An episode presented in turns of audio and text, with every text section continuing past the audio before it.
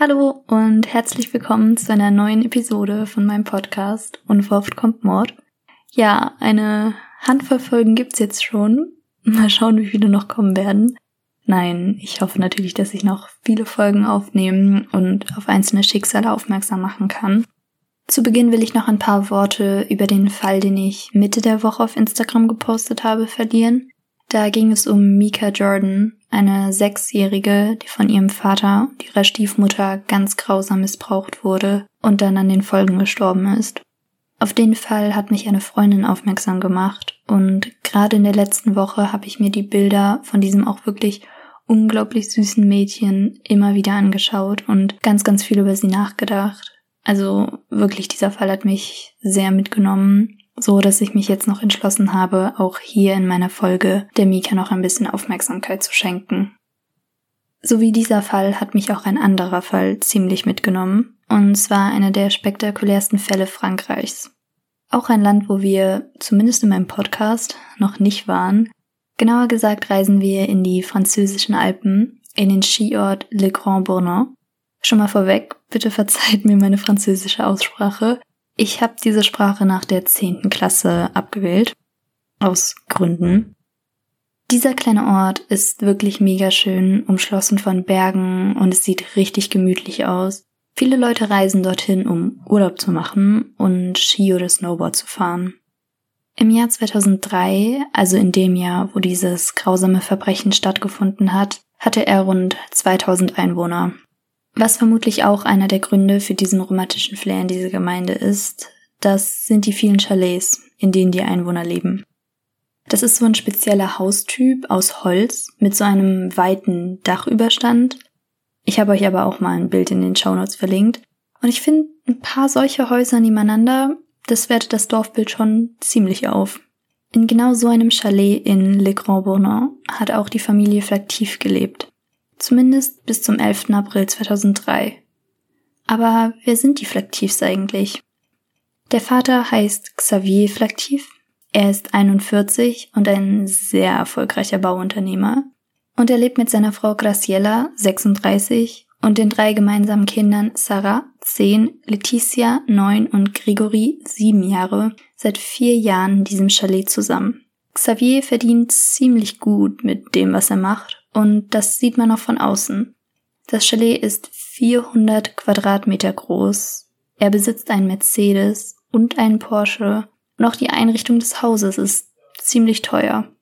Das fällt auch den Nachbarn auf, denn es gibt ein TV-Interview, in dem einer von ihnen, David Otia, ziemlich nichtsgönnerig über das Anwesen der Flaktivs, in denen die Eltern mit ihren drei Kindern leben, herzieht. Graciela hat aber noch einen Sohn, den 14-jährigen Mario, der dann am Morgen des 12. April 2003 am Chalet der Familie eintrifft, um mit seiner Mama, seinem Stiefvater und seinen Halbgeschwistern die Ferien zu verbringen. Aber es macht ihm niemand auf.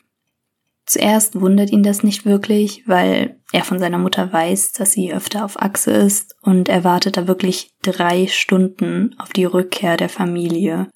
Und ich würde euch das alles nicht erzählen, wenn die fünf nach ein paar Stunden wirklich wieder zurückgekommen wären.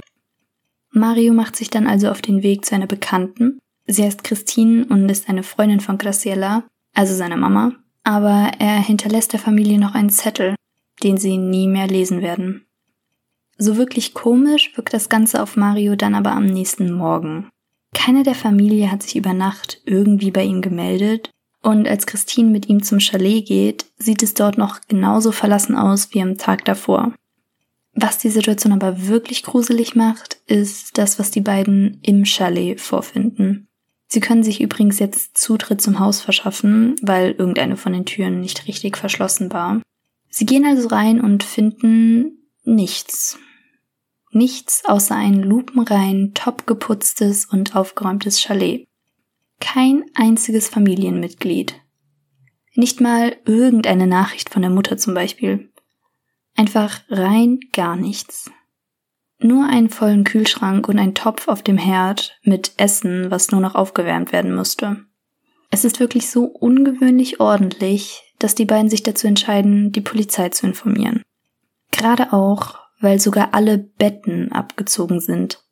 Also da war nichts mehr drauf, außer die Matratze. Bei allen Betten. Was auch ziemlich random ist, ist, dass einfach zwei Computer an waren, so als würde da gerade jemand an ihnen arbeiten.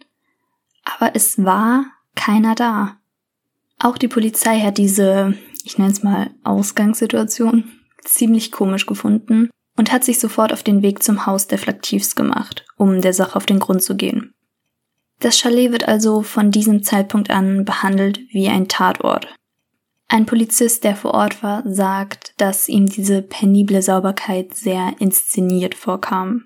Vor allem, wenn man ihn mit dem Zustand des oberen Stockwerks vergleicht, weil da ist es erstens super unordentlich und zweitens fehlen da Teile vom Teppichboden, der da irgendwie rausgeschnitten wurde, und sogar Teile der Tapete wurden abgerissen. Ich meine, ja, das kann irgendwelche harmlosen Gründe haben, aber wenn man bedenkt, was da alles davor passiert und wenn man weiß, wie lange die ganze fünfköpfige Familie schon ohne ein Wort zu sagen verschwunden ist, da wirkt das schon doppelt komisch.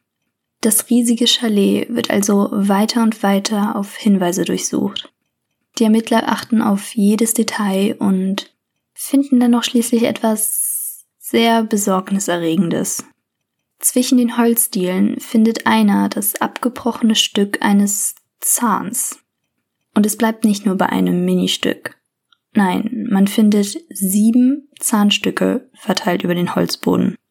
Abgebrochene Zahnstücke. Also so langsam fügt sich, ob man will oder nicht, ein Bild zusammen von dem, was passiert sein könnte. Und das wird leider nur verstärkt, als dann auch noch Blutspritz auf dem Boden gefunden werden. Durch dieses Holzmuster des Bodens kann man die auf den ersten Blick nämlich gar nicht erkennen. Aber sie waren da. Zähne und Blut sind im Haus. Es wurde sogar eine Patronenhülse hinter dem Vorhang im Wohnzimmer gefunden. Und die Familie ist weg. Was ist in diesem urigen Chalet passiert? Weil nur eins ist klar. Es war ein Verbrechen.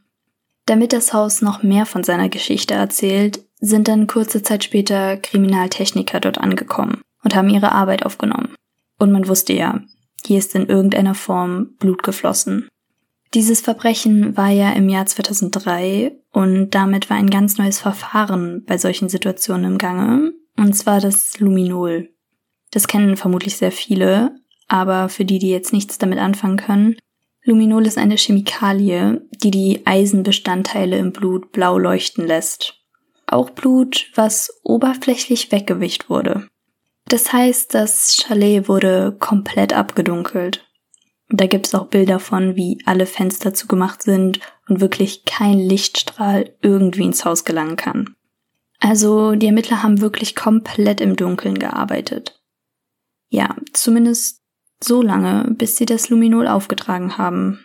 Denn dann hat es auf einmal ziemlich stark geleuchtet. Und zwar blau. Das komplette Chalet hat riesige blaue Flecken und Spritzer an den Wänden zum Vorschein gebracht. Also spätestens jetzt stand fest, im Chalet der Flaktivs in Le Grand Bournon hat ein Blutbad stattgefunden. Man hat Schleifspuren gefunden, überall waren Blutspritzer auf dem Boden, an den Wänden und unter einem Teppich hat das Blut sogar die Umrisse von einem Körper abgezeichnet. Also, das muss man sich mal vorstellen. Die Kriminaltechniker haben einfach diesen Teppich angehoben und da kommen dann einfach diese blau leuchtenden Blutlachen in Form von einem Körper zum Vorschein. Was zur Hölle? Also so als Zwischenstand. Die Familie ist seit mehreren Tagen verschwunden.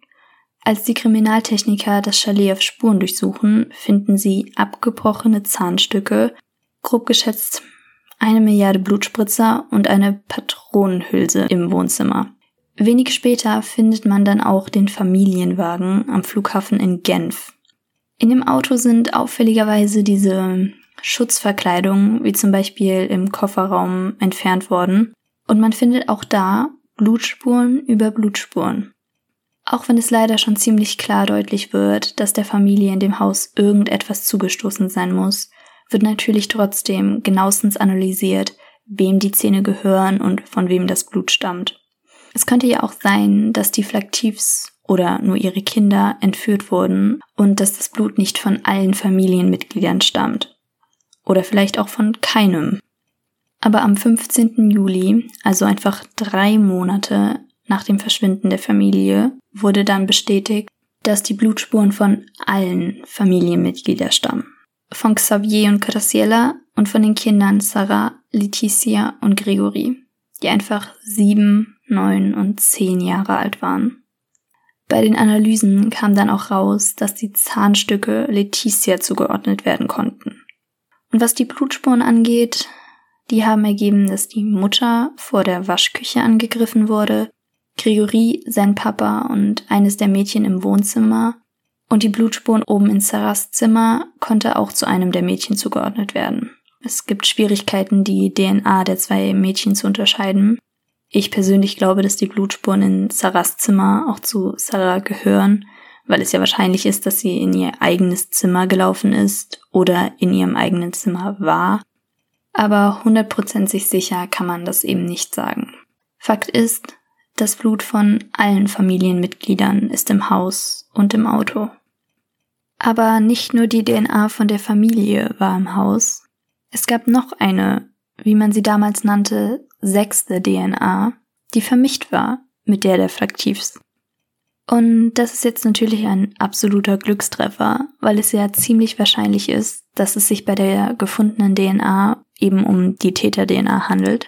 Das bedeutet also, man braucht nur noch das passende Gegenstück, wenn ich es so makaber ausdrücken darf. Und das, was die Ermittler jetzt machen, kennst du mit Sicherheit schon von anderen Fällen. Es wird also großflächig im Umkreis nach der Abgabe von freiwilligen Speichelproben gebeten. Am Ende waren es übrigens um die 300. Und für den, der nichts zu verbergen hat, wird es ja kein Problem darstellen. Und der, der es verweigert, macht sich automatisch verdächtig. Das hat nämlich David Otia gemacht. Er wurde aufgefordert, seine Probe abzugeben, aber er hat sich geweigert. Dadurch sind natürlich die Ermittler doppelt auf ihn aufmerksam geworden. David Utja. Kommt dir der Name vielleicht auch irgendwie bekannt vor? Den Typ habe ich nämlich schon am Anfang erwähnt. Er war der neidische Nachbar der Flaktivs. Er verweigert seine DNA und war offensichtlich kein Freund der Familie. Aber rechtfertigt das einen Fünffachmord? Hat er wirklich eine komplette Familie ausgelöscht? Das haben sich die Ermittler natürlich auch gefragt, aber was dann ans Licht gekommen ist, das entlastet ihn nicht unbedingt. Einer der Ermittler hatte nämlich ein ziemlich aufmerksames Auge und hat sofort gemerkt, dass sie bei der Spurensicherung im Chalet beobachtet wurden. Und zwar ziemlich intensiv mit einem Fernglas. Von einem Mann, der kein geringerer ist als David Utja. Das alles sind natürlich jetzt Beweise, die die Polizei gar nicht mehr ignorieren kann, ich meine, David ist legit der Hauptverdächtige und das machen die Ermittler ihm auch ziemlich klar. So klar, dass David letztendlich einer Speichelabgabe zustimmt. Und die sechste DNA gehört, Überraschung, zu David Otia. Es war also zu einer sehr hohen Wahrscheinlichkeit wirklich der Nachbar, der seinen Neid offen nach außen gezeigt hat. Aber ist das wirklich ein Motiv für einen Mord an der ganzen Familie? Oder war doch alles ganz anders? Fakt ist, dass die Lebensgefährtin von David, ihr Name ist Alexandre Lefebvre, in einem TV-Interview ganz nach Vorbild ihres Partners auch ziemlich krass über die Flaktivs und vor allem über Xavier ablästert. Sie hat für eine Woche bei ihm als Reinigungskraft gearbeitet und sagt die ganze Zeit, dass Xavier ein Betrüger war. Frag mich übrigens nicht, warum die sich gefühlt alle paar Tage abwechselnd zu dem Fall im Fernsehen geäußert haben.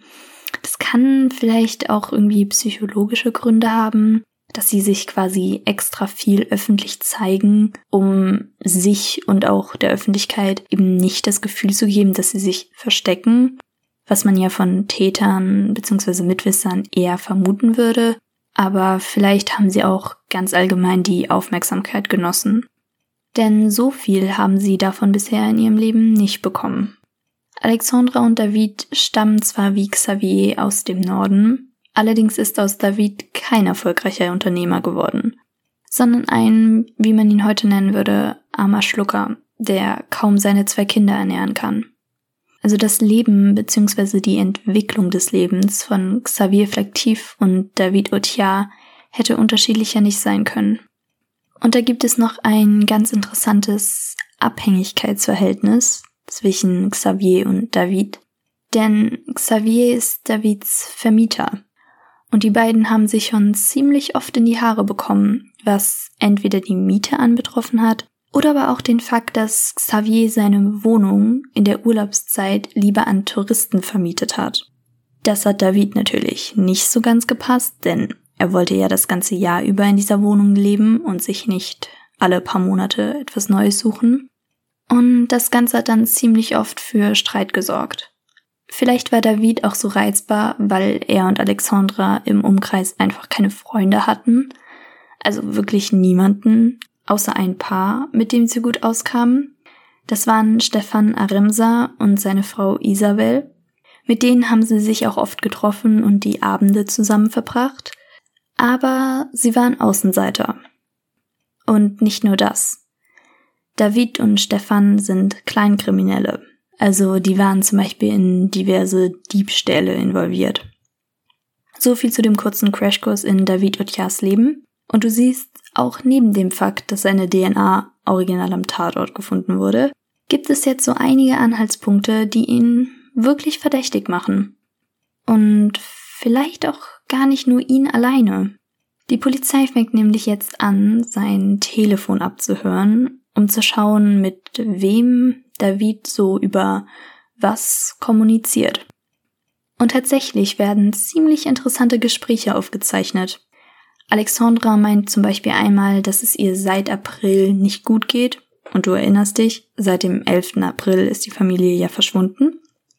Es wird zwar nie konkret über das Verbrechen gesprochen, also zumindest nicht übers Telefon, aber die Polizei merkt eben schon an so kleinen Anhaltspunkten, dass da etwas Schlimmeres passiert sein muss.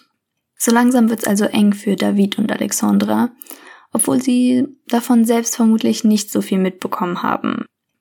Am 17. September dann werden Alexandra und David festgenommen. Aber die Polizei hat nicht nur die beiden im Visier, sondern auch Isabel und Stefan Aremsa, das befreundete Ehepaar. Die werden nämlich auch verhaftet. Man hat dann auch direkt die Wohnung von David und Alexandra durchsucht und was findet man da? Bargeld aus dem Haus der Flaktivs, Spielzeug von Sarah, Letizia und Gregory und noch weitere Wertgegenstände. Also viel mehr hätte sich David echt nicht mehr selbst belasten können. Und bei seinem Verhör hält er dann gerade mal 30 Minuten durch, bis er dann ein Geständnis ablegt. Und nicht nur das. Auch Alexandra, seine Lebensgefährtin, und das Ehepaar Aremsa beschuldigen David ohne von seinem Geständnis zu wissen. David Otia soll also die fünfköpfige Familie getötet haben. Aber das soll alles ganz aus Versehen und in Wut passiert sein. Ich habe dir ja gerade eben schon erzählt, dass es so einen Mietstreit zwischen Xavier und David gegeben hat. Den wollte David an diesem Tag mit Xavier klären und hat ihn aus diesem Grund besucht. Aber, und jetzt wird's random, er hat aus Sicherheitsgründen eine Waffe mitgenommen, weil er Angst vor Xavier hatte. David hat also mit dem Bauunternehmer in der Küche gesprochen, aber der wollte sich nicht auf diesen Ich lasse David ganzjährig in der Wohnung leben Deal einlassen und dadurch hat sich dann ein Streit entwickelt. Das sagt zumindest David. Der Streit ist dann eskaliert und er hat, um sich selber zu schützen, einen Schuss abgegeben, damit Xavier halt von ihm ablässt. Aber in diesem Fall ist ja eben nicht nur Xavier verstorben, sondern die ganze Familie. Also diese Notwehrausrede zieht er auch nicht so ganz, vor allem weil es ja zumindest offensichtlich ist, dass er alle Leichen danach auch weggeschafft hat, statt irgendwie Hilfe zu holen. Trotzdem hält David an seiner Aussage fest, Xavier hat ihn bedroht und er hat ihn deshalb erschossen und in Wut auch die Kinder und die Frau getötet. Und der Grund für die fehlenden Bettlaken im Chalet ist, weil er dort eben die Leichen eingewickelt hat, um sie zu entsorgen. Und dann hat er Benzin geholt und ist mit den fünf Leichen in den Wald gefahren, um sie dort zu verbrennen.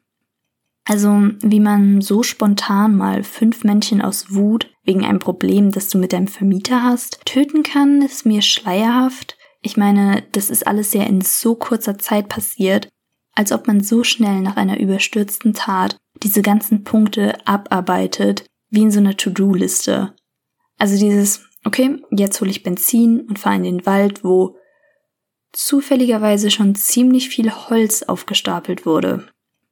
Denn als die Polizei zu dem Ort fährt, wo David Otiar angeblich die Leichen verbrannt hat, findet man dort neben den Knochen der Opfer auch eine Menge Holz. Wie hoch ist die Wahrscheinlichkeit, dass David in dieser Panik und Anspannung zufällig genau diese Stelle findet? Außerdem sind die Körper wirklich fast vollständig verbrannt. Es sind nur ein paar Knochen übrig geblieben. Obwohl David selbst aussagt, dass dieses Verbrennungsprozedere nur drei Stunden gedauert hätte. Das macht die Polizei dann natürlich erstmal stutzig. Vor allem, weil dieser Ort im Wald in ungefähr einem Kilometer Höhe liegt, wo die Luft eben dünner ist, also weniger Sauerstoff zur Verfügung steht. Also allein das macht diese Aussage schon unglaubwürdig. Aber nicht nur das. David will ja auch in der Zwischenzeit noch das komplette 400 Quadratmeter große Chalet gereinigt haben. Und das war ja gerade, wenn man die großen Blutlachen nach dem Luminol-Einsatz gesehen hat, mit Sicherheit abnormal viel Arbeit und hat ihn sehr viel Zeit gekostet.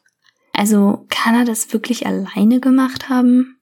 Und nicht nur dieser zeitliche Aspekt kommt der Polizei da ein bisschen komisch vor. Xavier war ein sehr großer und kräftiger Mann. Hat David ihn wirklich alleine vom Haus ins Auto und vom Auto auf die Brandstelle getragen? Und dann nebenher noch vier andere Leichen? Das sagt David zumindest, aber ein Experiment mit toten Schweinekörpern macht ihm auch da einen Strich durch die Rechnung. Um sicherzugehen, dass David die Wahrheit sagt, beziehungsweise er, um sicherzugehen, dass David lügt, wird diese Situation im Wald nämlich mit diesen toten Schweinekörpern nachgestellt. Und die sind nicht mal ansatzweise so viel verbrannt, wie die fünf Leichen es waren, als die Polizei sie gefunden hat.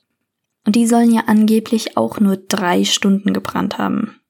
Es muss also viel länger gedauert haben, was ja auch nochmal den kompletten Ablauf der Tat in Frage stellt. Die Ermittler konzentrieren sich jetzt also auf die möglichen Mittäter haben vielleicht Alexandra oder Isabelle und Stefan Aremsa, die erstmal total ehrenhaft alle David beschuldigt haben, dann doch etwas mit dem Fünffachmord zu tun? Und schließlich, nach einem ziemlich langen Verhör, ist dann Stefan Aremsa der Erste, der einknickt und den Ermittlern erzählt, dass der Mord geplant war. Geplant von Stefan und David, aber ausgeführt nur noch von David. Stefan soll kurz vor dem Haus einen Rückzieher gemacht haben. David hatte einen ungebändigten Hass auf Xaviers Erfolg und auch auf sein großes Chalet. Er wollte auch ein solches Haus haben. Und dieser Wunsch war größer als alles andere. Aber damit war er ja nicht alleine. Sowohl seine Frau Alexandra als auch das Ehepaar Arenza hat diesen Plan verfolgt. Die haben das alles mitgeplant das ist halt auch wieder so ein Moment, wo ich mich frage, wie das überhaupt sein kann, dass in so einer kleinen Gemeinde sich einfach vier Leute treffen, die den gleichen Schaden haben. So, hä? Die schieben ja sogar denselben Hass auf dieselben Leute und sind dann alle dazu fähig, diesen Mord am Kaffeetisch zu planen. Aber wenigstens waltet dann ein halbes Jahr später mit der Anklage wegen Mordes für David Otiar ein bisschen Gerechtigkeit. Seine drei Komplizen werden wegen Vertuschung einer Straftat angeklagt. Und jetzt passiert noch etwas, was ich einfach so unfassbar faszinierend finde. Ich habe ja schon erwähnt, dass es in dem Haus sehr, sehr viele Blutspuren gibt. Und was uns David nicht erzählt, das erzählt uns einfach das Chalet. Die Blutspuren werden nämlich analysiert und so können die Kriminaltechniker einfach herausfinden, ob bestimmte Spuren eben von einem Schuss stammen oder von welchem Angriff auch immer und auch in welcher Position das Opfer war. Und genau das wird hier gemacht. Denn David behauptet ja, alle fünf erschossen zu haben. Und long story short, auch das war eine Lüge. Der einzige, der erschossen wurde, war Xavier Flactif. Im Wohnzimmer wurde ja auch eine Patronenhülse gefunden. Der Rest der Familie ist wohl durch Gewalt mit einem stumpfen Gegenstand ums Leben gekommen. Durch die Analyse von den Telefongesprächen der Flaktivs hat sich dann auch eine ganz andere Reihenfolge der Morde ergeben. Xavier ist nicht als erster, sondern als letzter ermordet worden. Zuerst wurden nämlich Gregory und Sarah getötet, also die beiden Kinder. Danach Leticia und erst zum Schluss die Eltern. Graciella auf der Treppe, hoch von der Waschküche, und Xavier im Wohnzimmer, als er nach Hause gekommen ist. Da wird er erschossen. Und damit du jetzt auch die ganze Wahrheit weißt, Stefan und David haben die Leichen dann gemeinsam über mehrere Tage hinweg verbrannt. Also von Davids Aussage, von wegen hätte alleine und in Notwehr gehandelt, ist nicht mehr viel übrig geblieben. Das macht ja auch so schon keinen Sinn, wenn man weiß, dass Xavier noch gar nicht zu Hause war, als die ersten Morde begangen wurden. Also wie hätte er dann mit David über die Wohnsituation reden können? Und dann, out of the blue, widerruft David im Oktober 2003 sein komplettes Geständnis. Er will den Ermittlern also jetzt weismachen, dass er nichts mit der Tat zu tun hatte. Aber das zeigt dann natürlich nicht mehr viel Wirkung. So, das war der Fünffachmord an der Familie Flaktiv aus Frankreich. Ein super tragischer Fall, von dem ich das erste Mal vor vier Jahren gehört habe. Komischerweise kann ich mich noch genau dran erinnern, wann, wo und wie ich davon gehört habe. Der Fall ist mir auch wirklich bis heute im Kopf geblieben, einfach weil er wirklich so grausam und unverständlich ist. Natürlich heißt es das nicht, dass irgendein anderer Mord nachvollziehbarer ist, aber dadurch, dass da einfach eine komplette Familie ausgelöscht wurde mit drei kleinen Kindern, da wirkt es schon nochmal anders auf einen. Was ich auch super traurig finde, ist einfach das Schicksal von Gracielas erstem Sohn. Ich weiß nicht, ob du dich noch dran erinnern kannst, aber der 14-jährige Mario wollte ja die Ferien bei seiner Familie verbringen. Und er klopft und wartet und wartet und dann trifft ihn einfach so ein Schicksalsschlag. Er verliert nicht nur seine Mutter, sondern auch seine Halbgeschwister und seinen Stiefvater. Wie er sich in dieser Zeit und auch noch heute fühlen muss, will ich mir gar nicht vorstellen. Ich glaube, was mir diesen Fall auch noch so präsent im Kopf bleiben lässt, ist einfach diese Willkür. Die Kinder waren in der Küche, haben gegessen und werden erschlagen. Eines der beiden Mädchen hat sich noch oben versucht zu verstecken. Das hat man auch anhand der Blutspuren erkannt. Sie kauert einfach hinter dem Bett, weil sie weiß, dass ein Mörder im Haus ist. Und Graciella, die unten einfach Wäsche am Waschen war, kommt hoch und wird auch erschlagen. So, was ist das? Und auch Xavier, der einfach nach Hause kommt und seine toten Kinder sieht. Das kann man sich einfach nicht vorstellen. Vor allem, wenn man überlegt, dass da ja auch eine Taktik hintersteckt oder hinterstecken könnte.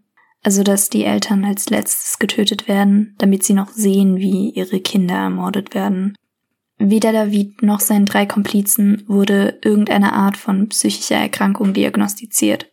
Ich weiß nicht, ob es das besser oder noch schlimmer macht, aber ich finde es nach wie vor grauenhaft, dass sich dieses Doppelpaar einfach getroffen hat Abende zusammen verbracht hat, so komplett normal, aber dabei einfach nicht darüber geredet hat, was in der Woche so passiert ist oder was sonst noch so ansteht, sondern einfach diese Morde geplant haben. Einfach zu viert.